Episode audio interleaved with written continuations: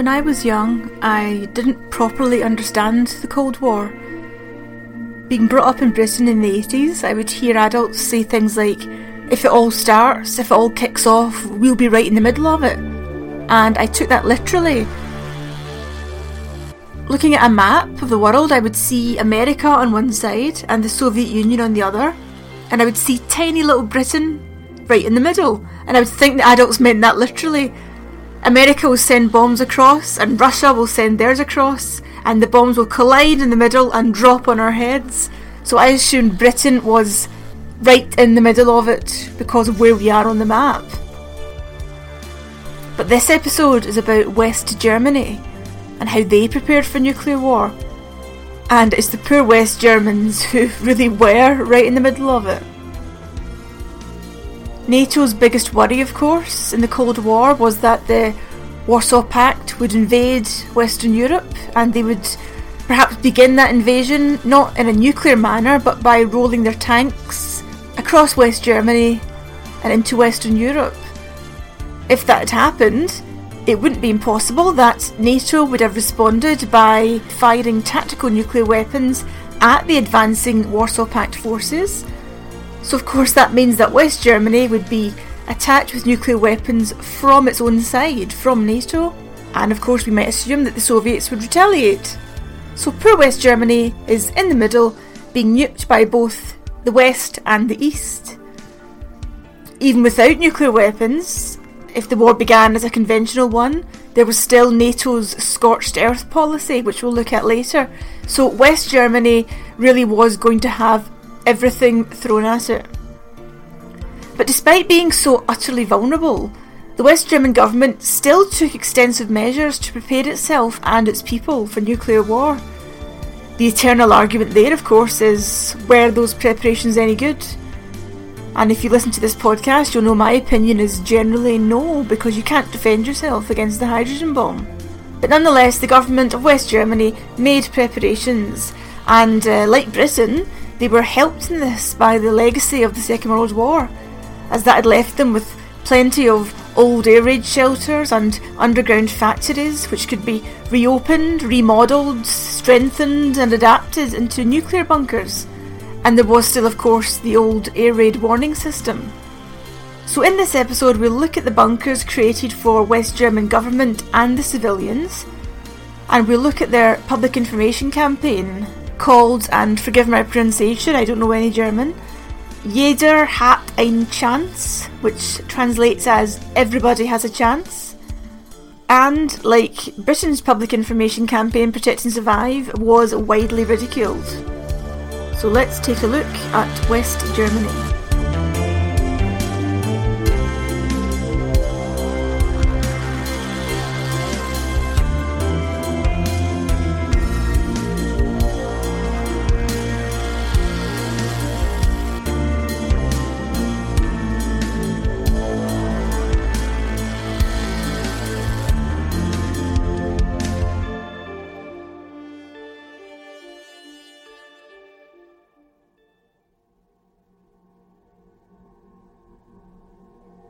During the Cold War, the capital of West Germany was obviously Bonn. Berlin lay in the east. And it was in the outskirts of Bonn that the Federal Republic would have sheltered their government. You'll know from my previous podcasts that the main concern in Britain, especially once the hydrogen bomb came along, was not how to save and succour the people. It was continuity of government. It was how do we keep the state going? How do we make sure government survives?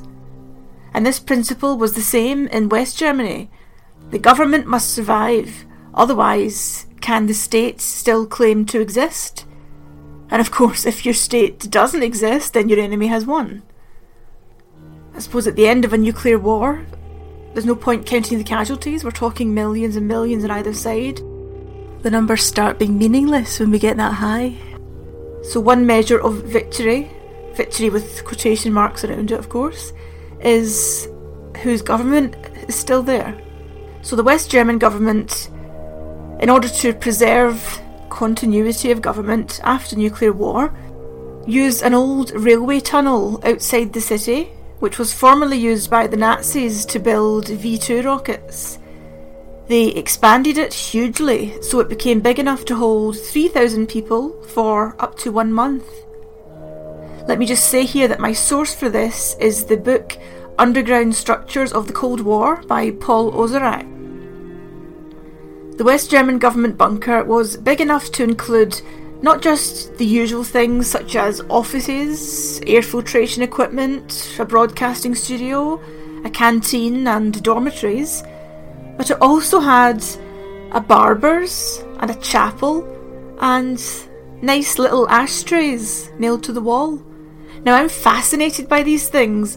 Office space, of course, air filtration equipment, that's all quite standard, even, dare I say it, a bit dull. But when we start talking about a nuclear bunker having a barber shop and a chapel, well, that brings the human element into it, and that is where my interest lies. Now, the barber shop. Who on earth needs a barber's? The bunker would only be occupied for up to 30 days. So can't you just wait at least one month to have your hair trimmed? Who do you have to look neat for? Unless, of course, the barbers had a more sinister purpose. Perhaps this bunker was anticipating having to invite people who'd been perhaps caught in fallout, and so they'd have to be decontaminated, showered, and shaved before being allowed access to the proper interior of the bunker. I've seen such a thing in a bunker in Budapest for that very purpose.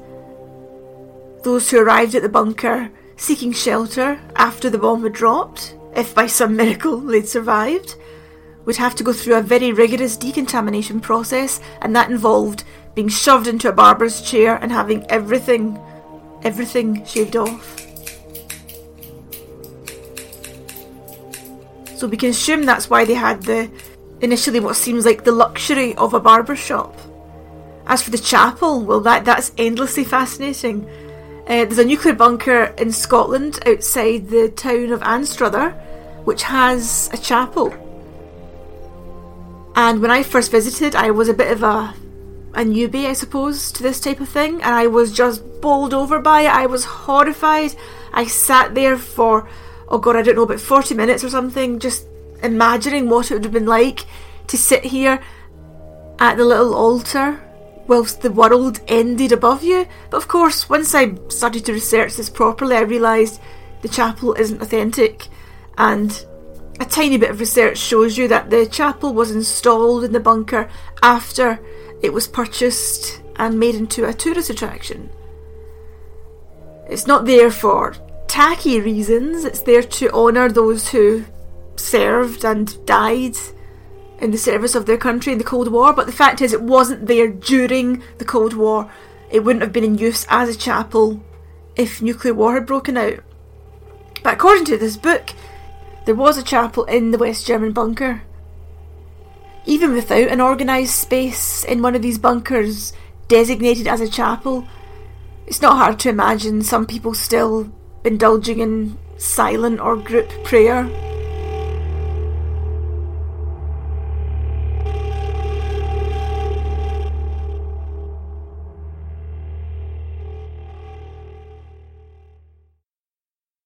Even the most hardened atheist might turn to prayer down in the bunker because war games, plans, and projections all saw West Germany being hit and being hit hard. The NATO exercise Carte Blanche envisaged 268 atomic bombs being dropped on Germany alone. And what was particularly troubling was that these games and exercises often saw these nuclear attacks coming from their own side, from the NATO side. It was predicted that much of the nuclear explosions bombarding West Germany would be fired from NATO forces as a way of stopping the Red Army advancing across Western Europe. A later war game called Lion Noir saw 108 Western nuclear bombs hit West Germany but only 20 from the Warsaw Pact side. So it would be West Germany's own allies, probably, who were hurting them the most. sacrificing them, I suppose you might say, for the rest of Western Europe.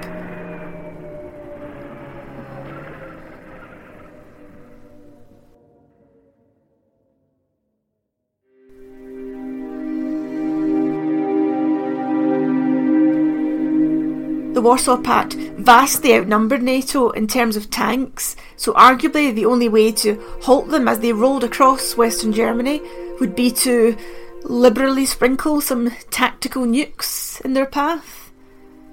Indeed, the military writer Adelbert Weinstein, quoted here in the book Understanding the Imaginary War, said that the first major consequence of nuclear warfare would be to turn Germany into the main battlefield quoting from the same book, the Western Allies would extinguish the very country that had to be defended Germany. There was also NATO's scorched earth policy. Again, this was done with the aim of stopping or slowing a Soviet advance across West Germany. This meant blowing up key roads and bridges. So, whenever a new bridge was built in Cold War West Germany, it was built with its own demolition planned into it. These bridges had little compartments built into the structure where soldiers could, if it was deemed necessary, plant explosives so that the bridge could then be brought down and halt the Red Army advance. As for roads, there were often underground chambers where soldiers could stuff explosives and a detonator, again in a time of international tension when it seemed that war was inevitable. These chambers would be inspected twice a year by soldiers in civilian clothes who'd be driving around West Germany in anonymous little Volkswagen vans, making sure the chambers were clear and unobstructed so that a soldier could, if necessary, jam them full of explosives ready to blow up the road and this went on until 1992. So West Germany was going to be hit hard if the balloon went up. The anticipated severity of the attack was probably why the government's public information campaign, Jeder hat ein Chance, everybody has a chance, was ridiculed. Although, to be fair to the West German authorities, show me a nuclear war public information manual which hasn't been ridiculed Unless the advice inside is be a billionaire and head for New Zealand, then you're going to be mocked. Although this booklet had been prepared in the late 50s, it was the erection of the Berlin Wall which fired up tensions so much that the government decided to distribute it. And so, in October 1961, Everybody Has a Chance was sent to 16 million West German households. Now that's a step further than Britain ever went. Our ridiculed Protect and Survive public information booklet was intended to be sent out if nuclear war threatened, as well as being printed in the newspapers and broadcast on TV and radio via short films. But who can blame West Germany for being a bit more jumpy, being right in the middle of it all? Now, as the title suggests, everybody has a chance. The booklet was generally optimistic, but again, that's nothing new. A government aren't going to issue a booklet saying, We're done for, give up, surrender. We often um, mock these booklets. Protect and Survive, for example, is ruthlessly ridiculed. But to play devil's advocate, the government, as I say, couldn't just print the bare and bald truth, because that would be surrender and let the commies take over. so they probably weren't writing it out of sheer ignorance, they were writing it probably because their hands were tied. They had to give the impression that we could protect ourselves and survive. But back to West Germany, Everybody Has a Chance was sent out to all the households in 1961 and had a generally hopeful, optimistic tone. I haven't seen the whole booklet, I've only seen extracts online, so if anyone out there has a copy, I'd be very grateful if you could uh, send or email me a copy, even though I don't speak German. I would try, try and decipher it bit by bit through Google Translate, I suppose. But the extracts I've seen show that the booklet says that nuclear war is survivable if we're obedient and calm and resourceful. It gave instructions on building a fallout shelter at home, and it said if you were caught in the open when the bomb dropped, then there were the obligatory illustrations suggesting you throw yourself to the ground, preferably into a ditch. There's always in these little pictures a handy ditch nearby where you can curl up. The booklet also shows a chap cowering beneath his briefcase. He doesn't state what the protection factor of a briefcase is. I've put some photos on my Twitter account of these pictures, so take a look at Julie A. McDowell on Twitter, or it's also on my Facebook page, which is called Nuclear Britain. So they were saying that a briefcase might help shield you from the blast. But what of those members of the public who weren't carrying a fancy briefcase when the bomb dropped? How do they protect themselves from nuclear war?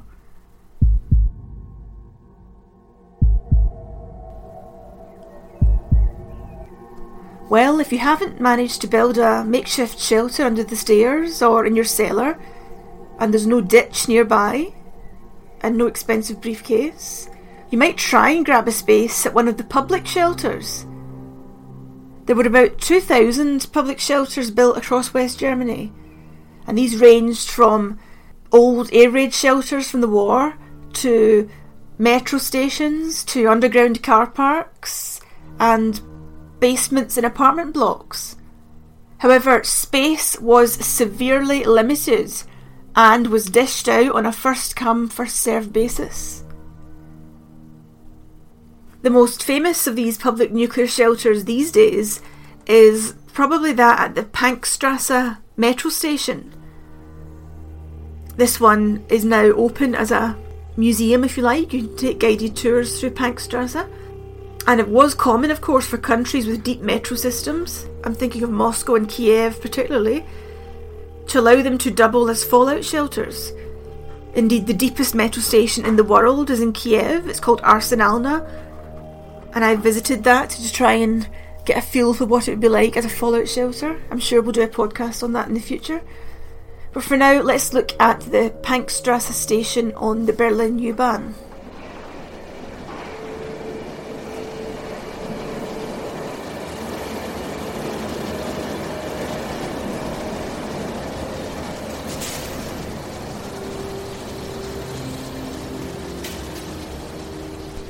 A lot of West Berlin's public shelters were, as I said, leftovers from the Second World War and were reinforced or expanded, such as the huge Blochplatz, which was an old shelter from the war, but the Pankstrasse station was relatively modern.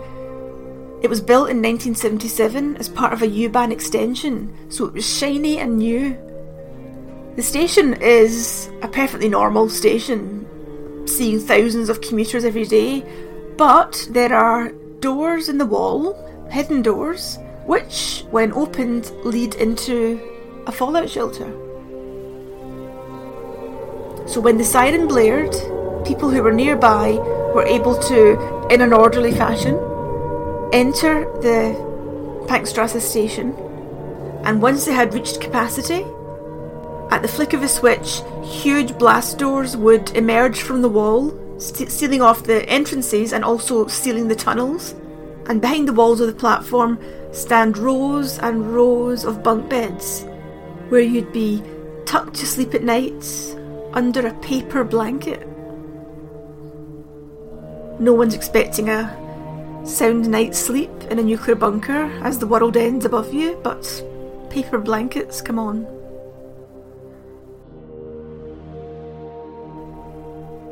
There was also a limited amount of toilets. It was estimated, with the 3,000 people in the bunker, that there'd be a two to three hour wait to use the loo.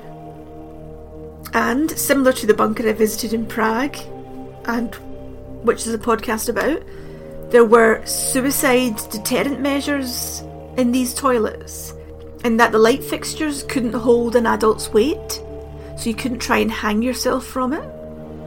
The mirrors in the toilets weren't made of glass, but of highly polished metal, so you couldn't break it and try and slit your wrists. And the toilet cubicles had no lockable doors, only shower curtains which could be pulled across the cubicle. So you couldn't hide yourself away and commit an act of self harm or of suicide. It's even been suggested that it was deliberate or at least desirable that there was a two or three hour wait to use the toilet because that meant there would never be a moment where you could slip off to the loo, secrete yourself away, and try and harm yourself because there would always be three hours worth of people saying, Hurry up, come on, get out of there. There would never be any quiet or privacy down there.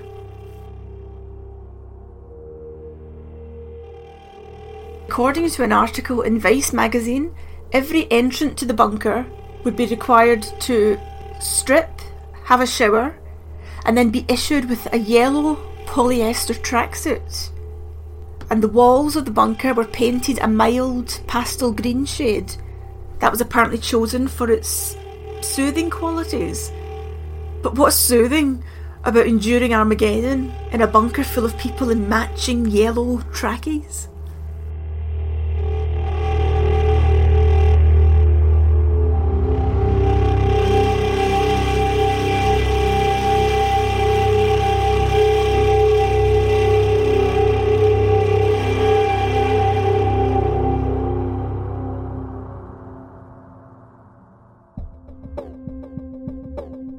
So there's some comfort then for the people of Britain, known in the Cold War as America's unsinkable aircraft carrier, and therefore a whopping huge target, that maybe we wouldn't have had it the worst after all. But then, no, I suppose it's better to go quickly in a nuclear war than hang around and suffer. On that cheery note, let me say that I've been made even cheerier this week by welcoming two new patrons to my podcast. There are now 47 people pledging some money each month to support my work, and I really am so grateful.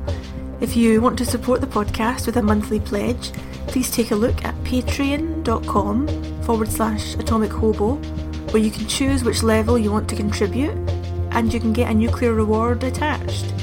Speaking of which, those who pay at the Castle Bravo level should have received their nuclear postcards by now.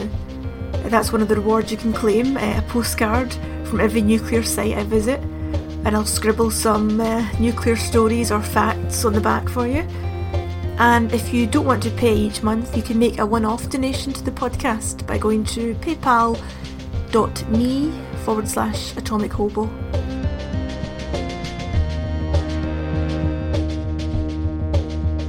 You'll notice this week that the podcast has some different music. This is from X Check them out on Twitter at XBandUK, X being IX. They got in touch thinking the music might suit the podcast because their stuff is quite dark and electronic and so might suit the mood of 1980s Cold War tension. So let me know what you think. But before I go, let me give a special thanks to the following patrons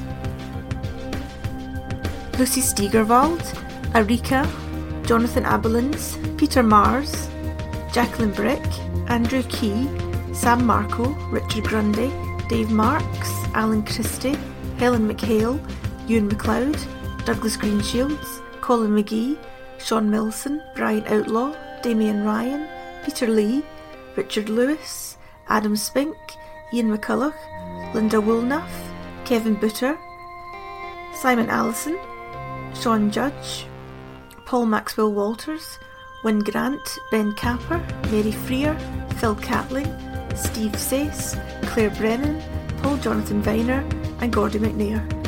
Thank you everyone who supports the podcast, both with your money and with your support on Twitter and on Facebook, and of course by telling your friends if you enjoy it. Um, you could also support the podcast by leaving me a, a review on wherever you listen to this iTunes, SoundCloud, Google. Um, but thank you everyone for supporting, and I'll be back next Sunday with another podcast. Bye for now.